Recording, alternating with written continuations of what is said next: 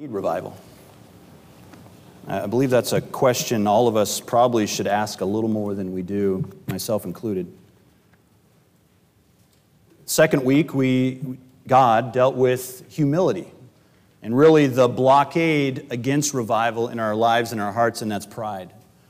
And whether you're a child of God or you're not, we all deal with that in one form or another. And when you get saved, pride does not leave. Um, you now have the Spirit of God to fight against that and to slowly but surely um, win that battle. But we'll never fully win it until we get to heaven. We see Him face to face. And then we dealt the next week with honesty and our need in not just with God, not just being honest with ourselves, but in a church setting to be willing to be honest with each other, to resist that urge, that, that spiritual Facebook mentality to make everybody see just the good things about us, just the things we're proud of, and to hide the rest as we come into the Lord's house. We miss out on so much by doing that. Miss out on so much. And by the way, others miss out as well on your role in their life. And then we talked about grace. We had four heavy subjects there, and then uh, the grace of God, we got to dwell on that for a little while. And, and this week, uh, this was last week, but we had a great testimony service coming off of our missions trip and off of youth camp. And today we are on again the holy life, holiness. We discussed it Wednesday, and we're going to discuss it again this coming Wednesday. The Bible has so much to say, God has so much to say to us about holiness. And we're in 1 Peter chapter 1. I hope you're there this morning. I'm reading uh, personally from the King James Version, just so you're not confused by that. 1 Peter chapter 1, verse 13. Any cross references, I'll throw them up on the screen so you don't have to do the mental gymnastics of um, the average American Christian, not knowing what version's being read, because we have so many. We've been blessed and cursed at the same time. But uh, this is America. And so I'll just keep you all on the same page. I'll have the scripture behind me. But I invite you to take notes. On the inside of your bulletin is area to take notes and I'd love for you to do that. And then take these home and study them. Uh, again, church is not a one and done thing. Hey, I did my Sunday morning, I'm good for the week. Oh, that's not the Christian life. That's not it at all. I want to walk with our God every day. I hope today God will impress that upon your life. You know, holiness, our subject today is, let's see if I can get this working here. Uh, all right, we're good now? There we go. So, our subject today is holiness, and that subject, I don't know about you, but it, I don't know, can kind of have a little bit of a flavor of one of those church words that we use when we're at church and when we're talking about church type stuff. You know, we talk about holiness, and, and then if we go any deeper, some probably the next step is really uh, a word that we mainly use to talk about God, right? Because we, if you've been in church any amount of time, you believe that God is holy. Even if you don't necessarily know the depth of what that means, you believe it about God. And, you know, what we've come to find out as we're studying holiness through really the past couple years in our fellowship groups on, on Wednesday nights that holiness is the defining attribute of Almighty God.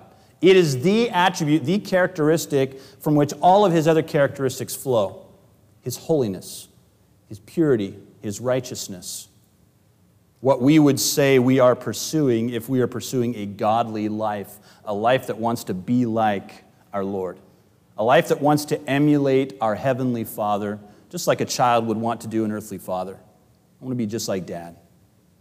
God put all those feelings and thoughts in place as our Creator. This morning, He lays out before us in 1 Peter holiness.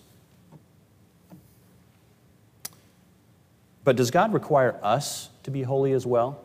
I mean, we've just publicly admitted, I hope you did, that God is holy. But does he also require that of us? I mean, what does that mean? If so, what does that mean for you and I? You know, in relation to this pursuit of holiness, let's, let's define the word. The Bible, you always look to the Bible for definitions of words, especially when, when God is defining something. Uh, you always do that from the scriptures, because that's the only way to really be confident that your definition is correct. I mean, men change definitions over time, right? Even languages evolve um, and change over time. And the words that meant one thing 100 years ago or 1,000 years ago, or sometimes even six months ago, start to change. And our culture does that, every culture does that. But in the Old Testament, holiness is defined as apartness. meaning you are separated from something. Apartness, sacredness. Holiness means it's, it's set apart, it's reserved for worship. In the New Testament, uh, it's a very similar definition, but Old Testament's written in Hebrew mostly, a little bit of Aramaic. The New Testament is written in Greek, in the original languages there. And in New Testament, holiness is the quality of being personally dedicated to God. You would say piety or godliness, that pursuit of being like the Lord as much as we can. God, of course, is so good. He doesn't leave us without wisdom on these matters. God does not leave us wisdom without wisdom on any matter that's important to him.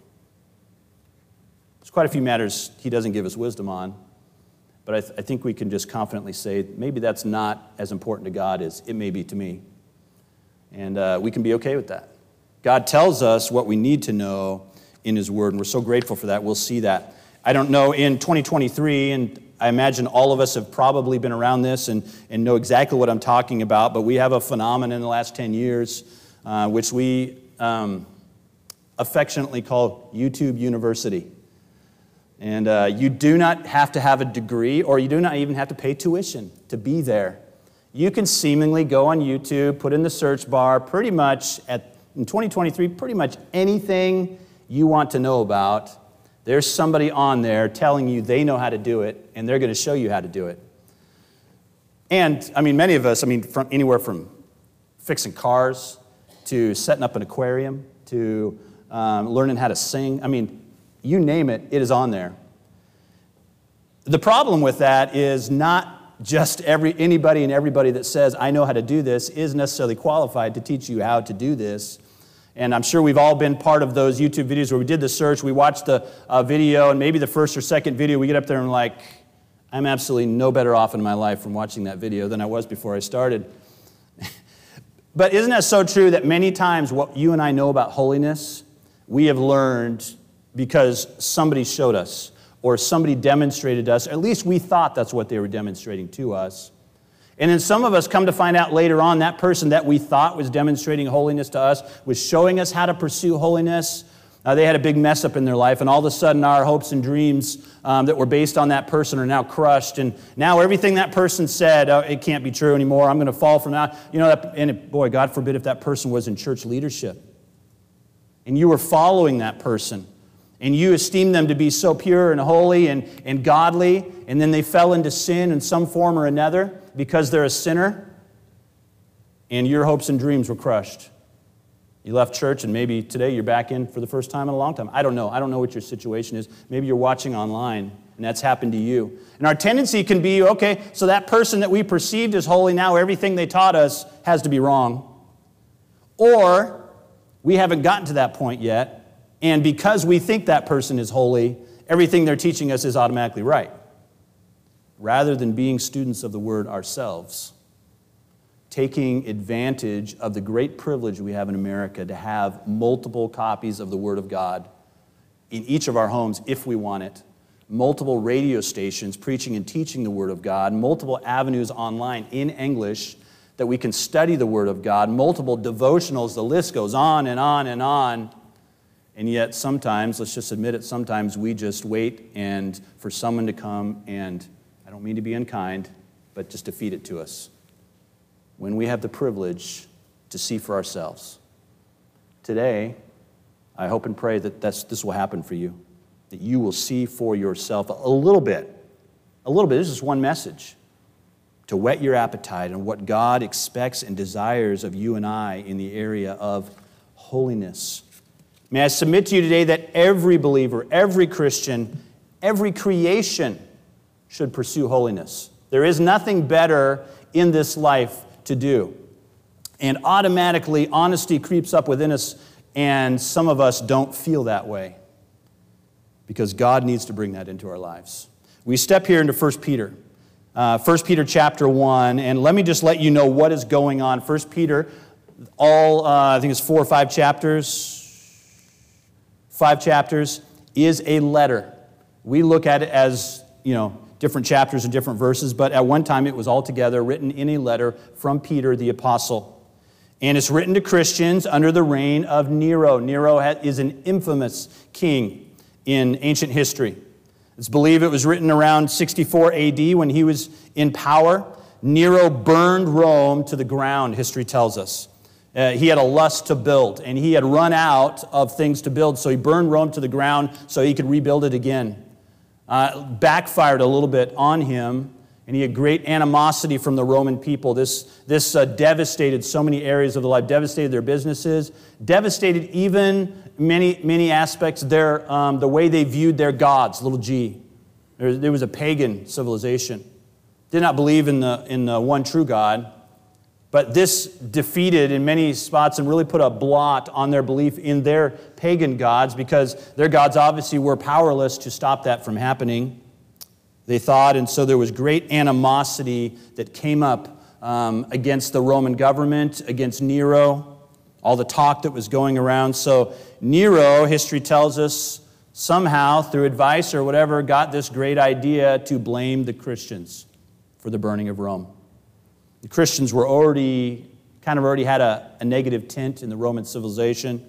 This was not a popular notion, Jesus Christ. I mean, they had crucified Jesus Christ 30 years earlier. Now the Christians were to blame for this cataclysmic event in Roman history.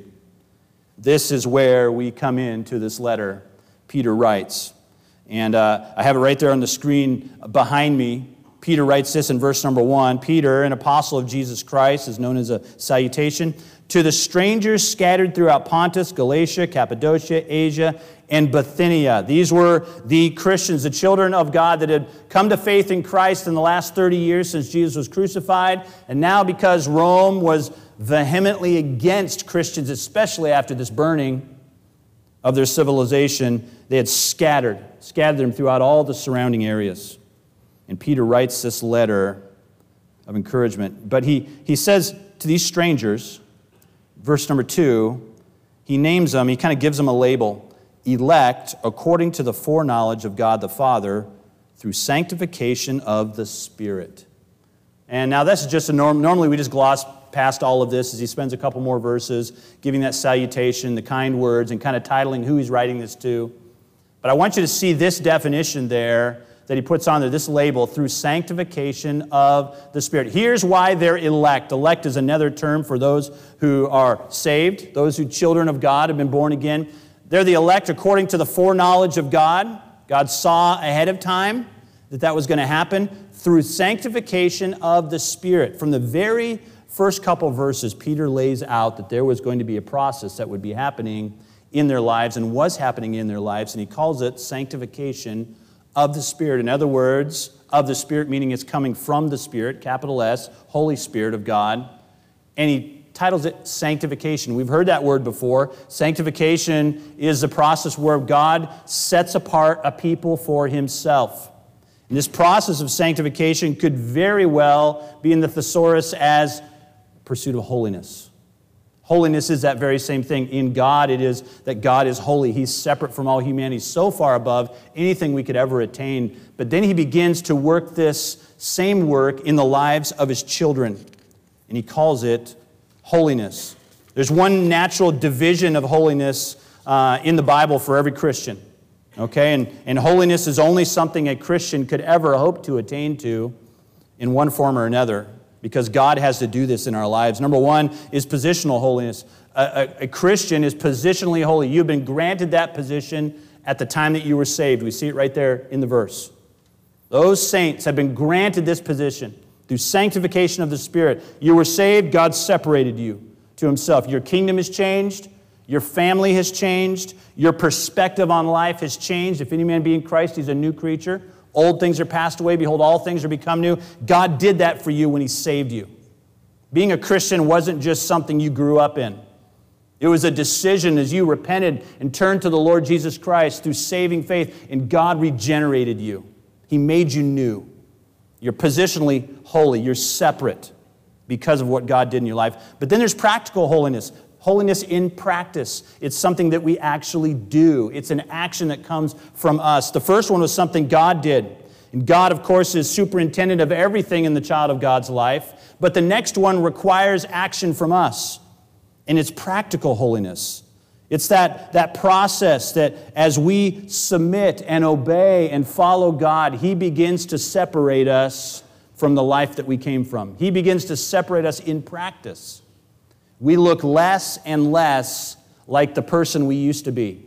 We look less and less like the world that is against God and hates Him as God brings us to Himself. We see this process in Ephesians 2 8 and 9 on the screen behind me says, we know this verse, for by grace are you saved through faith, and that not of yourselves. It's a gift of God. And we rejoice in that verse, not of works. There's nothing we could have done, lest any man should boast. We'd be bragging all day long and how good we were and how much we deserve salvation and be thinking and, and just priding ourselves on our righteousness. No, it's by grace through faith, a gift of God. But he goes on, verse 10, he says, For we are his workmanship created in Christ Jesus unto good works, which God hath before ordained that we should walk in him. There is a process that continues after each of us has been saved. If you're in that boat, God is at this point is working in that process. It's a process of sanctification. We see that throughout the scriptures, where, whereby God is making us more and more like Him, less and less like the person that we used to be. It's this pursuit that you and I have to willingly give to this pursuit of holiness. So, every born again believer then is living in two realities. If you've been saved in here, genuinely saved, you're a follower of Jesus, you're living with two realities. Number one, you've been made positionally holy by the blood of Jesus Christ. Number two, you are being made practically holy. You're in that process with God as a faithful father, as you submit to Him. One, one uh, pastor defined holiness, I thought it was just a great biblical definition. Uh, means this on the screen behind us to be set apart for special use, to be defined by and devoted to what is good, to be totally separated from evil. And these are all characteristics of God in, in, in a divine form. But God begins to work in the life of his child these things in our hearts when He saves us. He's so good to do this. And so we might ask ourselves so, how, you know, as you, as you look at this process, as you look at this pursuit, how in the world, in a, in a world, in a job, in a family, in an environment to where I'm surrounded by temptation, I'm surrounded by people who are against God. I'm surrounded by people who say they're Christians, but they don't act like Christians. Whatever your case is, we're all in that same boat in one form or another. In this type of environment, how in the world am I supposed to be holy? Well, Peter answers that question for these same people here in 1 Peter. So we're going to look at this. And I want you to understand at the very beginning, he labels them in verse number one, we saw it, he labels them strangers. Now, this was not a label as he's saying, I don't know you, although he didn't know them all personally. He was saying, You have a designation now as a child of God. You are a stranger. You are a sojourner. This world is not your home. You're not going to be here forever. You have now been part of a different family, a different kingdom, and you need to understand that and keep that in your mind. This is not your permanent place. So don't put all, as it were, all your eggs in one basket, because that basket's not always going to be your basket. Peter gives them exhortation here. So, you know, we, we read that and we're getting, we already did the um, responsive reading this morning on the passage we're in today, and we might be thinking, oh, this all sounds good. Sounds right. Yes, I need to be holy. I admit that. But let's be honest. Is this not a really easy question just to kind of put in our back pocket and go on about our lives and forget about? You know, we talked last Wednesday in our Bible studies. Um, holiness almost sometimes can take on a negative feeling within our, like, man, this is going to be a lot of work. I mean, there's really nobody around me or nothing around me that's really encouraging me to be this way. There's, matter of fact, everything that I'm subjected to, it seems like, is against this, not to mention myself. That uh, I'm just, I, I'll just speak for me, I'm inherently lazy. I'm inherently self driven. The older I get, I, I don't see myself as more spiritual as I get older. The, more, the older I get, the more in need of God's help to do this I find myself. I battle self at every single turn. So I feel like we need to, well, let's just go ahead and create a foundation. Where are you at personally with this? Where, where are you at in your life? I love what they did in the devotional. Um, you would have went through it last week if you're following along with us. They give us a little bit of a checklist to kind of give ourselves an honest evaluation of where we're at with this. Number one, maybe this is you. Truthfully, I'm pretty much preoccupied with life here and now. I don't spend much time or focus on becoming holy or getting ready to meet Jesus. I'm just busy with other things. That's just, maybe you can honestly say that. Maybe this would be you. I give some thought and effort to becoming holy and preparing for Christ's return, but often find myself distracted and consumed with the things of this earth. Or maybe this would be you. I love Jesus. I'm excited about his return, and I'm actively seeking to get ready to see him face to face by pursuing holiness. I think we can all agree that the last one is the goal. Amen. That's whether we feel like that or not, whether that's where we are or not, I think we can all admit as Christians that's the goal. Peter helps these people, these strangers, these people who have come to Christ, faith in Christ. He wants to help them as a leader, as someone who cares about these people, as someone who wants to bring others into the kingdom and wants to help them in this process of sanctification, pursuing holiness. And he says, he answers the question to them how do we do this? How can we live a holy life? And the first thing we want to look at is number one, by keeping the goal in mind at all times. This is super important. Keeping the goal in mind at all times. What exactly is the goal of your life? I mean, just answer it honestly to yourself. Don't, don't give me like a church answer. Maybe you don't have any goals or you've never verbally made a goal or intentionally made a goal. Can I tell all of us have goals? And here's how you know what the goal is look at the direction of your life.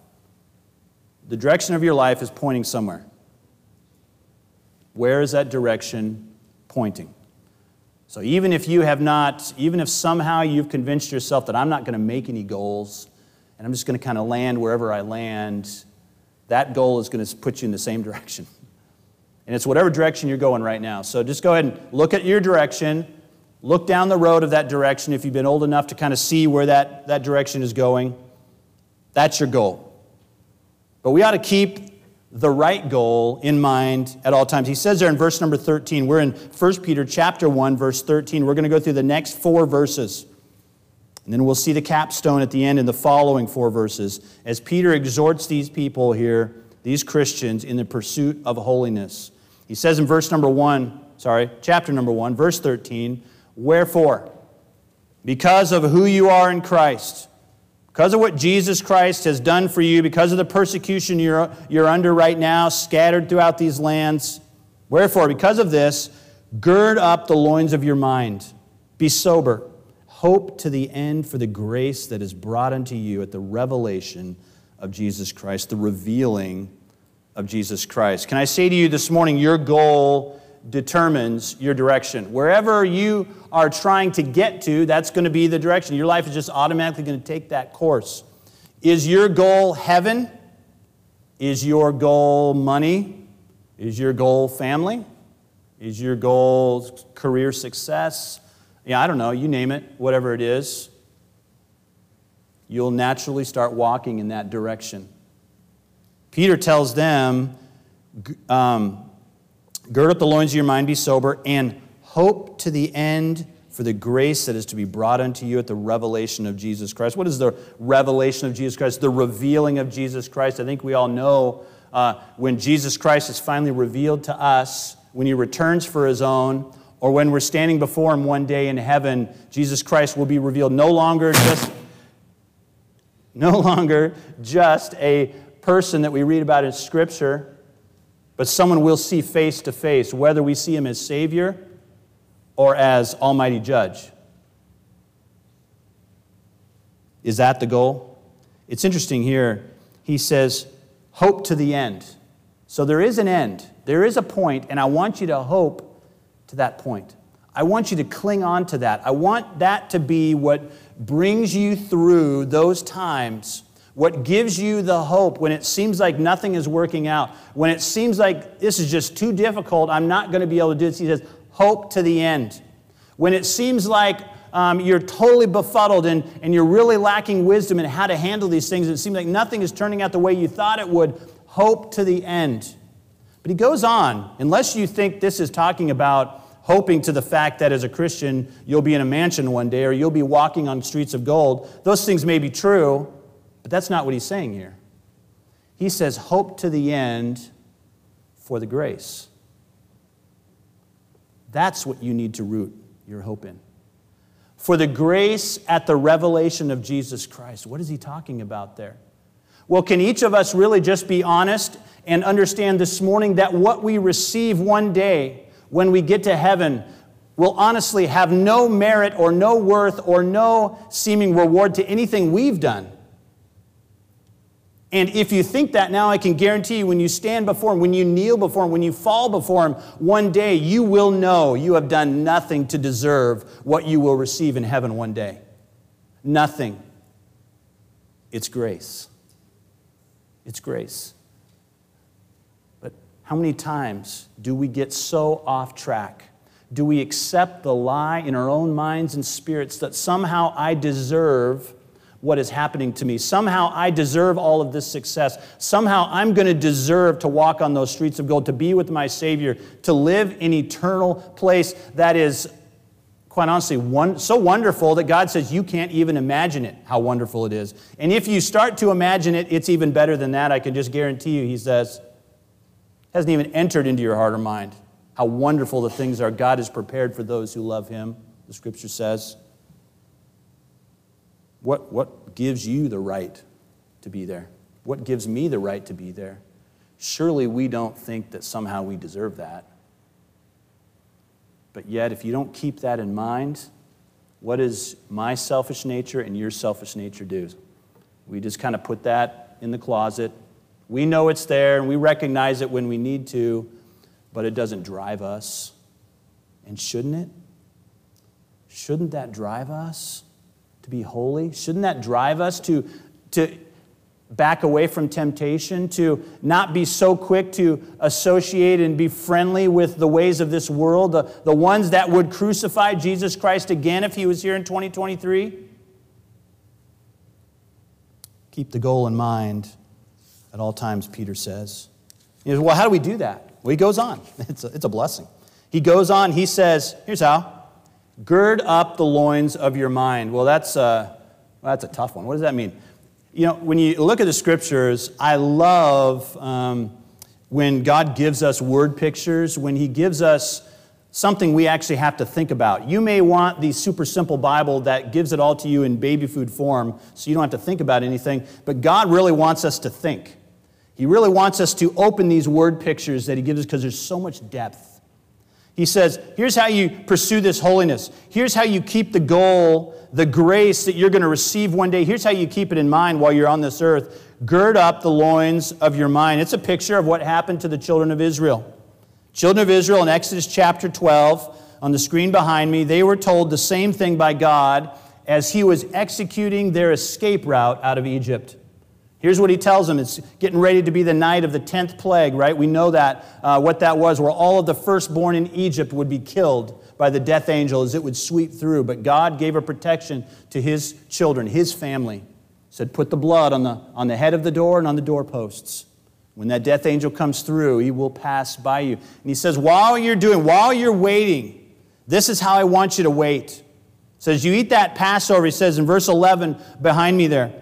And thus shall ye eat this Passover lamb, with your loins girded, your shoes on your feet, your staff in your hand, and ye shall eat it in haste, quickly. It is the Lord's Passover. For I will pass through the land of Egypt this night, and I will smite all the firstborn in the land of Egypt, both man and beast, and against all the gods of Egypt I will execute judgment. I am the Lord. What do you tell him to do? With your loins girded, your shoes on your feet, your staff in your hand, you shall eat it in haste. I mean, we can debate on exactly what in that culture it meant to gird up your loins. It had something to do with preparing yourself, whether it was rolling up your skirt, the things that were loose down there so they wouldn't get caught. We don't know exactly. Nobody was there. That's not really the point. If you look at what God is saying here, He is telling them, get ready to go. Get ready to go. Using the same language in the New Testament. Gird up the loins of your mind. So, how do you get your mind ready to go?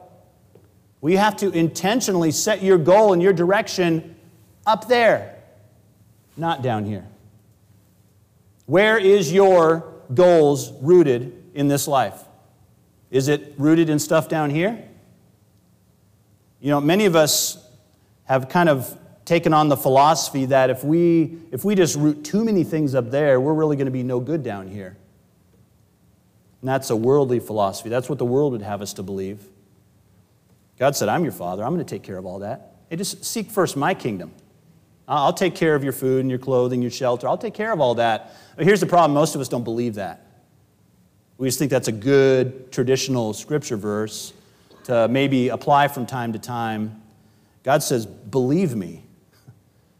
Peter says, Gird up the loins of your mind, get yourself ready to go, and remain in that state. At the revelation of Jesus Christ, there will be a day when Jesus Christ will be revealed to you and to me. He says, Be ready for that. And not just get there one day, but keep your loins girded. And he says, after that, be sober.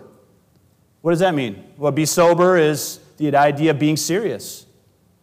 Be serious about it. Put some thought into it. Put some action into it. Take this thing seriously. We've all met people who it seems like they just goof off their entire life. But we can do this spiritually, can we not? We can, we can go week after week after week, and we never really take a pursuit of holiness seriously. We wouldn't actively say, I'm not interested, but our actions betray us that we're really not interested in pursuing God this much. Peter says, keep the goal in mind. Number two, he says, make an intentional decision to leave the old life. And we find ourselves in all sorts of different places in, in our thinking of this, but he says in verse number 14, as obedient children, not fashioning yourselves according to the former lusts in your ignorance, as obedient children. Yeah, I can't speak for you, but there was a time in my life where I think I kind of thought that holiness was just something that God is doing for me. Like I'm just going to, as a Christian, I'm going to receive it somehow. God's going to, He's doing a project, I'm His workmanship, so He's kind of doing this whole, He's just kind of leading me along, and, and I just kind of almost like passively follow as I've grown in the Lord and, and studied the scriptures, I'm finding that absolutely God is superintending the whole process. But the free will of man is so evident throughout our salvation, our sanctification. It's not that God couldn't make us do all of this stuff, He chooses not to make us to do this stuff. And I believe that goes right here in the same thing. We see it all through the scriptures. We'll study it Wednesday night, Ephesians chapter 4. But he says right here in verse 14, as obedient children, not fashioning yourselves according to the former lusts in your ignorance. Well, as obedient children, well, if you're going to be an obedient child, there has to be something to obey, right? And the obedience is to the next command we're going to read in the next verse be holy, for I'm holy. But for this verse purposes, we understand you have to make an intentional decision to obey. You have to make that. And what are we obeying exactly? He says, as obedient children, just as a child would put themselves under the authority of an earthly father, we must pursue holiness because our Father commands it. We're going to see this in just a minute. As obedient children. And here's, here's what this looks like not fashioning yourselves according to the former lusts.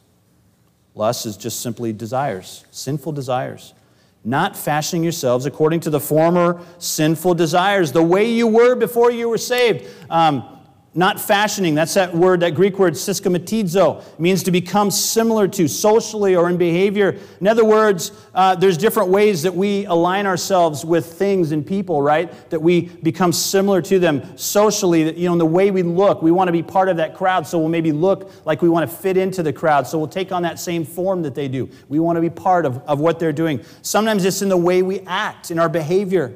We want to act the same so we feel like the people aren't uh, awkward around us, and so we'll act a certain way or not act a certain way. But this, this word, not fashioning yourselves, fashioning is the same word of, of the passage we know very well in Romans chapter 12 and verse 2. The word conformed, same root word. He says, And be not conformed to this world, but be transformed by the renewing of your mind, that you may prove what is that good and acceptable and perfect will of God. Maybe Paul and Peter had talked, I don't know. Wouldn't have been necessary. God is the one that inspired his word, but this same word, be not conformed. Don't take on the image. Don't fashion yourself to the world. To the world. And it's not planet Earth. It's not uh, whatever planet you're living on. That's not what he's talking about. Is this system of people that are against God. Don't, that's what you did. He says, don't fashion yourself according to the former lusts. I mean, we read in James chapter 4, right? Um, at least I did recently. Maybe you didn't, I can't remember. But um, James chapter 4, how that was the way we looked. Oh, it was on our podcast coming up. Check that out. Um, that's the way we look, James chapter 4, verse 1 through 4, that, that we were in this battle with our own lusts. Everything we did as a lost person was to please self, and we would have never said that, but in reality, that's what it was. He says, You're not like that anymore. Humble yourself. This is the same thing. Don't fashion yourself according to the former lusts. Well, how are you going to do that? You've got to make an intentional decision. I'm not going to do that. I'm not going to follow those old pathways I used to be on. I'm not going to pattern my life after those things. You know, the book of Galatians, uh, Paul spends a whole book telling those people, don't go back into that old dead religion. Don't do that. And it's verse after verse after verse after verse. Realize what you have in Christ. Do not, do not fashion yourself according to the former lusts. And then he says in this, this last three words here in this verse, in your ignorance. What is, he, what is he saying? Hey, when you were lost, you didn't know any better. But now you do. Now you do. Don't, don't follow those patterns. Don't do that. You're, you're new now. You've been regenerated. Pursue holiness. Pursue God. I mean, we, we accept and we listen to on a regular basis the wisdom of the world. I mean, let's just be honest. Some of you only come to church on a Sunday morning only. Some of you Sunday morning, Wednesday night. Some of you Sunday morning, Sunday night, Wednesday night. Um, but even that, the rest of the week, what do we do? We listen to television, almost entirely produced by lost people, people that are against God. Uh, we listen to the internet. We listen to the radio. Unless, unless you're listening to Christian radio, you're, you're listening. Day in and day out, we are listening to worldly philosophies. It cannot help but affect us. And I'm not telling you you can't do that. That's not what I'm saying at all. I'm saying you have to make a conscious decision to not fashion yourself according to that to not follow those patterns, but to get in the Word of God yourself. God, I want to pursue you. I want to be godly. And let's just be honest, we don't always feel like that. So you have to make a decision because sometimes I think we can all be adults in here and know that we don't always feel like doing what's right. But it does not change the fact that we must. We teach our kids like that for years and years. But it becomes increasingly difficult to do that in our own lives, all right? we must, as obedient children, we must make that intentional decision to leave the old life. Uh, I don't know if you realize this. I, I imagine you probably do if you think about it. When you got saved, the old life did not go away, it's still there. In fact, Paul says in Ephesians chapter 4, you put off the old man, you put on the new man. Why, why do you have to put off the old man if he's gone? He's not gone. You just now have a new man, a man that can raise you up in victory, the Holy Spirit of God has regenerated you now.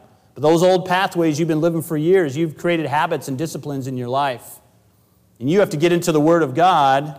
God's not just going to make you into super Christian. You have to get into the Word of God and begin those new pathways under God's leadership now, under the Holy Spirit's leadership. You have to listen to His convicting Spirit as you are tempted to go back to some of those old ways. You have to listen. You have, to, you have to, on a daily basis, get God's power and God's strength to do the things that would bring you closer to Him, that would continually, as obedient children, would continually fashion you more and more like Him as we get further and further away from the old life. Number three, as we, as we look to God, how can I live this holy life? Number three, we must resist the tendency to compare ourselves to others. And this is just a human tendency. If you find yourself in this boat, um, I don't think God or anybody is trying to kick you while you're down, just, just to arrest you with this, that this is a fact. Resist the tendency to compare yourself to others. Peter says in verse 15, But as he which hath called you is holy, so be ye holy in all manner of conversation, because it is written, Be ye holy, for I am holy. Now, if you're reading from a King James, that, that last word in verse 15, just be aware that is not talking about talking. Okay, that's one of those old English words. It's just the, your manner of life, the way you live your life. You live your life as a conversation. That's kind of how I look at it there to remember what that actually means. It's the way you live your life. He says in verse 15, But as he which hath called you is holy, so be ye holy. You notice he doesn't say pattern your life after other people that you think are holy. He says, Here's the standard. The standard is God. That's it depending on who you're around all week long, there's going to be influence and a tendency to either pursue God more or not pursue God at all or not even think about God or just be totally satisfied with the way you are. I mean, you name it, the people we're around have a heavy influence on our lives. Some of us more than others. Unless we make this, in, uh, this um, intentional decision to not fashion ourselves according to the old life and to resist this tendency to compare ourselves to others. I mean, if you live and work in a godless environment, no matter what you're doing, I mean, you came on Sunday morning church. I mean, you're feeling pretty good right now.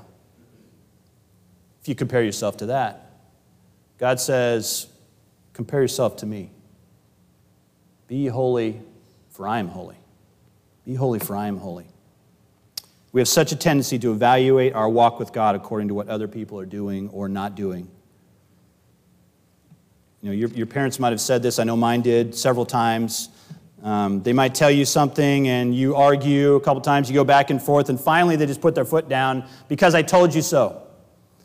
And realistically, that truth was there at the very beginning, right? But it kind of becomes a point of frustration, and they reveal that to us that you need to do this because I told you so. God really says that very same thing, but he's not frustrated about it, okay? Um, he says, Because it is written. I told you. Oh, well, what is written? His words.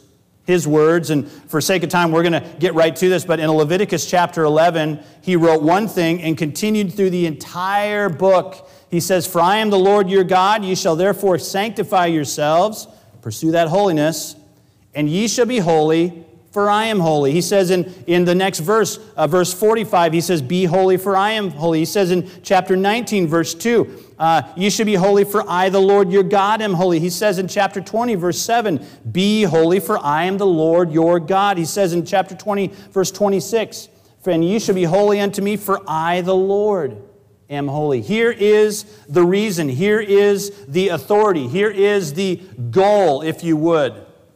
God says, I'm holy. So you be holy. I don't know if I'm going to be honest with you. When I hear about a message on holiness, um, my flesh, my insides, is not the most excited about a message like that. I'm not even the most interested. But as we get into the scripture and we really find out who God is and we study who God is, more and more we see this need and this desire in the, in the Word of God that I should have in my own heart, that I should be pursuing God like this. God, I want to be like you. I want to resist the old life. and I want to fashion myself according to that. I want to make these intentional decisions. I want to set you as the standard, you as the goal, your holiness, your purity to how I want to be. And he says, lastly, that you're to stay under the authority of your righteous judge. He says in verse 17, if you call on the Father, who without respect of persons judgeth according to every man's work, pass the time of your sojourning here in fear. We just saw that, and if you read the book of Leviticus, I am the Lord is the common theme through the entire um, proclaiming of the law there in, in Leviticus. I am the Lord. I am the Lord. I am the Lord. What is he doing? God is making known his authority to say these things. His authority to command us to sanctify ourselves, His authority to command us to be like Him because He is this way. Because it's going to be His grace that is evident to us one day in heaven. It's going to be the life that He has set out before us that we are to pursue in this life. He says, Our God, in verse 17 there, who without respect of persons judgeth according to every man's work, there will be no favorites. There will be no, well, you're from a pastor's family, or you grew up in church, or the opposite. You, your, your, your parents were absolute bums. And none of that is going to have anything to do with how God judges you and me. He's no respecter of persons. He will judge each and every one of us according to our own behavior, our own work, our own submission to Him, our own um, giving in, if you, if you want to put it that way, submitting to the salvation, you know, as, as it says in the book of Acts, um, obeying the gospel. He says, Who without respect of persons judgeth according to every man's work, pass the time of your sojourning here in fear. He wraps it all in a nice little bow. He says, By the way, don't forget, you're strangers here. So while you're here, pass the time of your sojourning in fear. Live under that respect and reverence of holy God, Almighty God. Don't, don't go back to the old life. Keep that goal. Uh, hope to the end for the grace that you don't deserve, but you're going to get that at the revelation of Jesus Christ. This will help you to pursue holiness. This will help you to pass down those things that look so tantalizing down on this earth. This is our God. This is our judge. Pass the time of your sojourning in fear. Let's bow and bow our heads and close our eyes if you would. Consider these things as God has given Peter, under inspiration of his Spirit,